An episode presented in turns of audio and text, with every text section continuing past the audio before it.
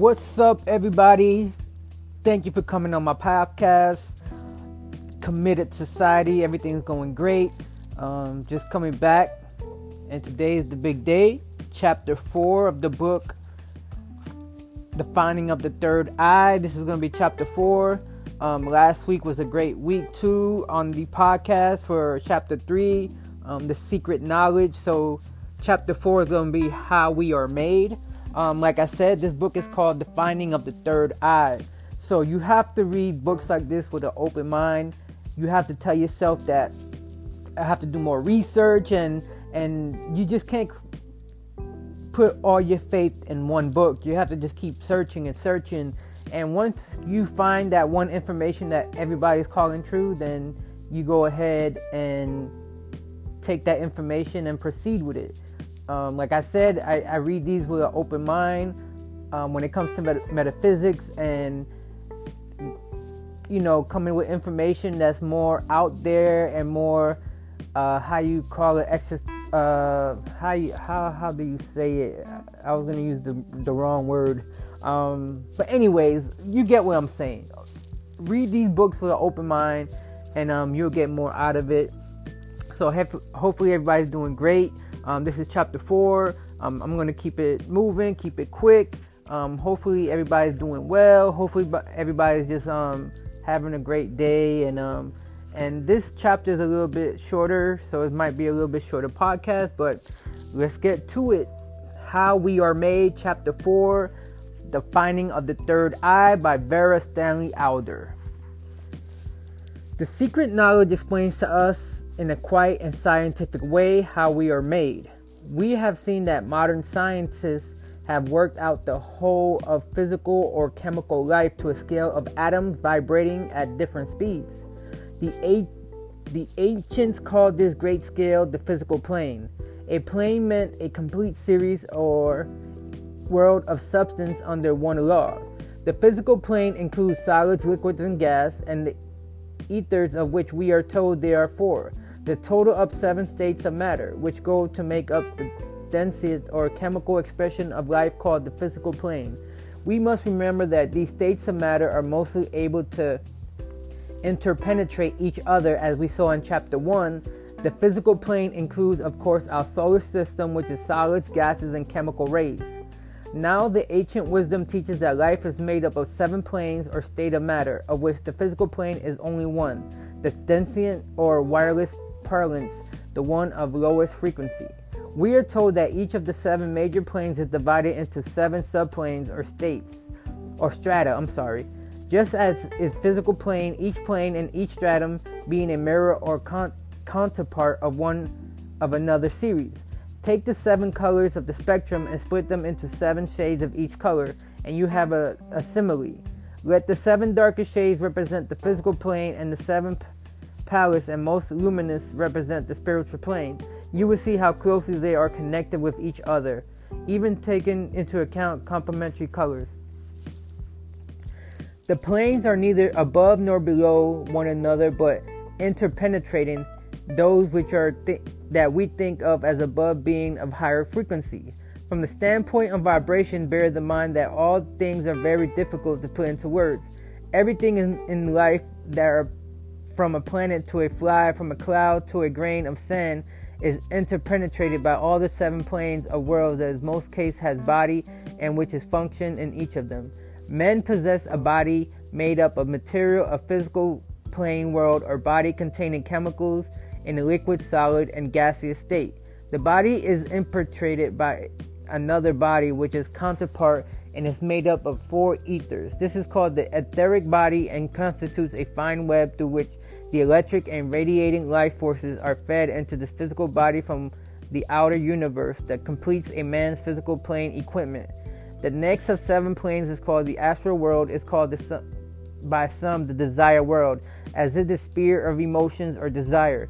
It contains the substance that stirs or motivates us. It is the world of attraction and repulsion. Man has the body of the astral material, which is full action, which is roused, excited, afraid, or full of desire. These feelings being, as we know, something quite divorced from, from and stronger than our reasoning mind.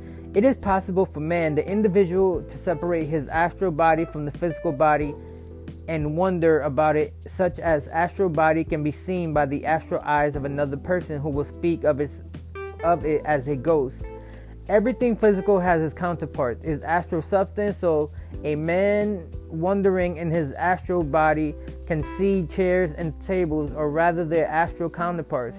The counterparts of physical things are made up of the lowest and denser stratum of astral material, whereas counterparts of thoughts and feelings are made up of subtle and malleable kind of astral stuff. This has been described by clairvoyants as moving and shimmering kaleidoscopes of swiftly interchanging colors. The astral world is therefore almost impossible to visualize by anyone who has not been able to see it, but a vague idea of of it can be obtained by study of the various descriptions given to us by the clairvoyants of all times. The third of the seven great planes is the world of thought or the mind. The densest stratum of this plane contains our own more worldly and material thoughts. The finer strata are used by cosmic intelligence for planning the archetypes and archi- activities of the universe. That is why if we can contact the higher strata of the mind world or mental plane by training the corresponding parts of our brains. As the sages have endeavored to do, we shall gain inconceivable knowledge. The world of thought is even more difficult for us to picture than the astral world, but as beginning act as to realize that it's said to interpretate all the life like a sort of forcible gas is not confined to the brain, which later acts more like a kind of telephone switchboard to all thoughts which pass through it. The fourth plane is that of a will or life spirit, and is of this world that the real individual the ego is a part of is the ego who used the physical, astral, and mind bodies as tools which which is achieved through purpose. When they are completely under his control and harmony and balance over balance one with another becomes omnipotent and has achieved conquest over matter. He can after careful training shed his physical body like a coat and leave it safely in nourishing care of its etheric web, continue his activities in, in uh, his other bodies or vehicles as they are called.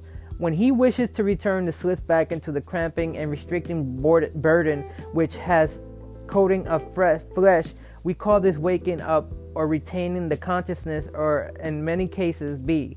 He has often brought back useful knowledge which would benefit mankind, but the jar of contact, once again with the heavy earth vibrations so harsh that it usually snaps the thread of memory of the of the preceding activities unless the person has been spiritually specially trained. We have now come to a point where words are no longer even of the slightest help, so we will not attempt to describe the remaining three of the seven great planes, those three which carry the consciousness through to contact with the world of the divine creator himself. It takes courage even to think, let alone speak of such untranslatable wonders. But we do need such courage, and man is therefore obliged to reduce them to the physical plane, concepts able to grasp by his five limited senses. Daring, however, is not without its reward, provided the motive is sincere. So many soon learns that he is more than animal, than an animal. The seven planes then comprise the material of which the whole evolving universe is made. The physical plane or solid world takes up the smallest space because it is condensed and we can see it everywhere with our physical eyes. The etheric counterparts protrude an inch or two outside all living objects and can be seen with the help of the Kilner glass screen. The astral body protrudes to a still further extent and is described by the clairvoyant who can tell a great deal about the individual by looking at it. Our Earth also has an astral body, of course, which stretches very far out from circum circum circum what circumference. Incidentally, we shall have to accustom ourselves to the idea that the earth is living creatures as we also also the planets. The astral world is the world where wherein the fourth dimension is to be found and understood. If you can imagine having eyes that see right through everything in all direction at once, you are visualizing your conditions when functioning in the astral world the thought the thought world or mental plane or that part in which is the thought body of our earth extends still further outwards in, into interplanetary space, it presents a marvelous field of explorations for the mystics and the occultists. The world of spirit occupies still larger space. The finest stratum of these in the final world of divine force embrace all and flows uninterruptedly through everything. By this we can see what is meant when we are told that God or heaven is within us.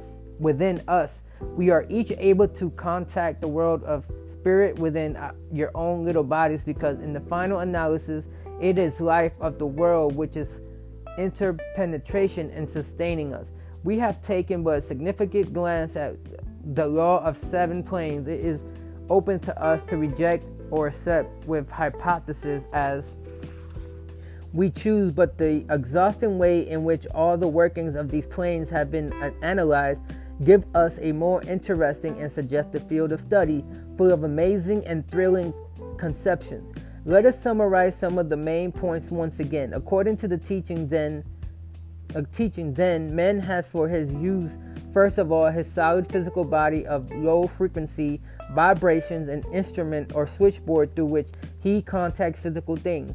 Secondly, he owns a body of either inter- interpenetrating the first body by reason of his higher and finer vibrations and acting as intermediary, inter, intermediary between it and the other outer ether or channel through which all the mag- magnetic life force are fed to it.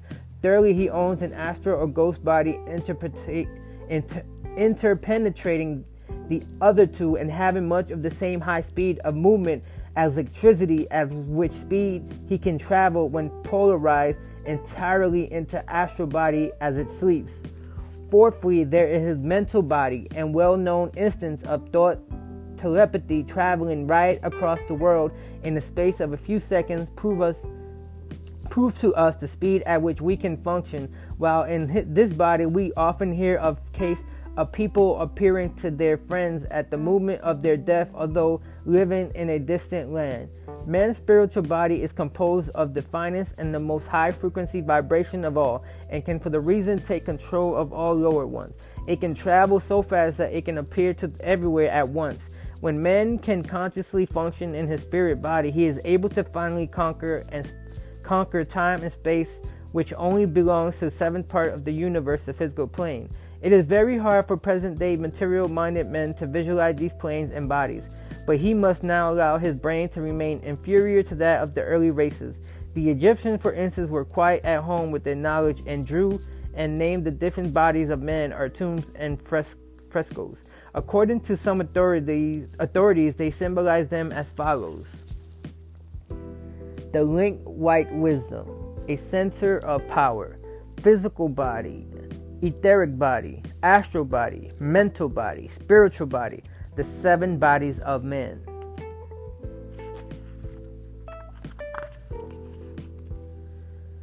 They called the physical body a dead fish. The symbol was curled up, dead fish, perhaps the most physical of all creatures. The etheric double was called Ka and symbolized as the vehicle or holder of the body by a breast and two upstretched arms. They called the astral body, symbolized it by human headed bird and bird being a traveler through space. The spirit was represented by a lotus, which is able to rise out of the darkness and mud to reach the light.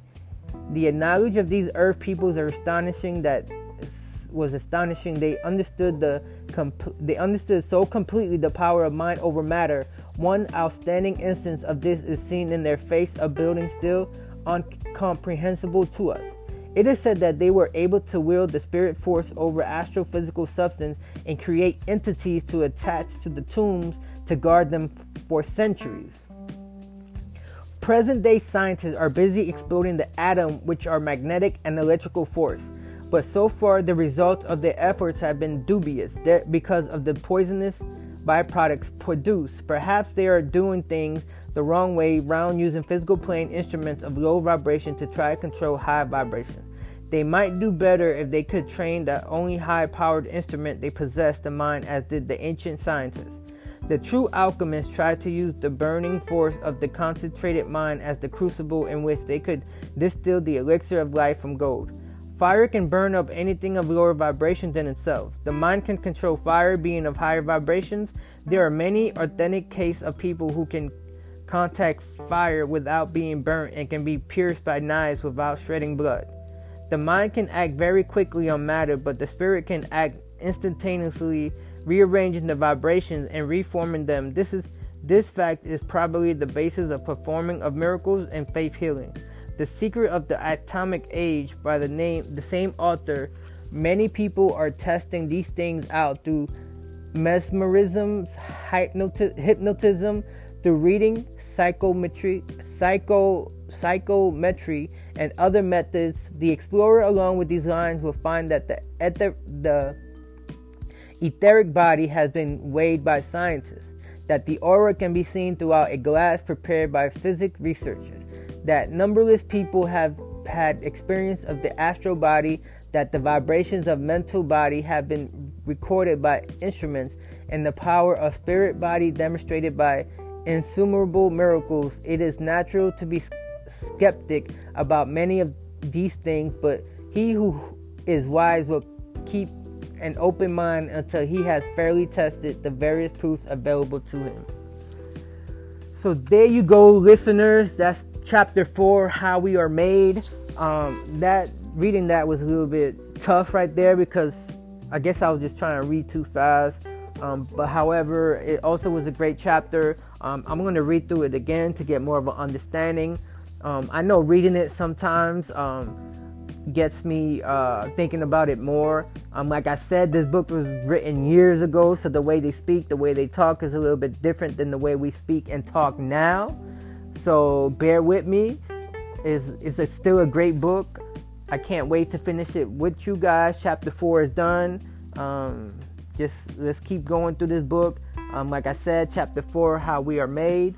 Um, this episode, uh, this is the Tuesday episode, so the Thursday episode um, will be more of a like a freestyle talk to you guys and giving you more of an update and um, the topic. You will understand the topic once it comes up on Thursday. Um, like I said, hopefully everybody's doing well, and um, everybody get to meditating, get within yourself, um, get past the physical form, and get more into your internal, into your into your metaphysical being, and be more out there and get your physical and your mental um, aligned by using meditation to quiet the world and to visualize yourself from the inside out rather than the outside in, where most people get their knowledge from the outside in. Start using your inner self and and remembering what you already know from the inside out.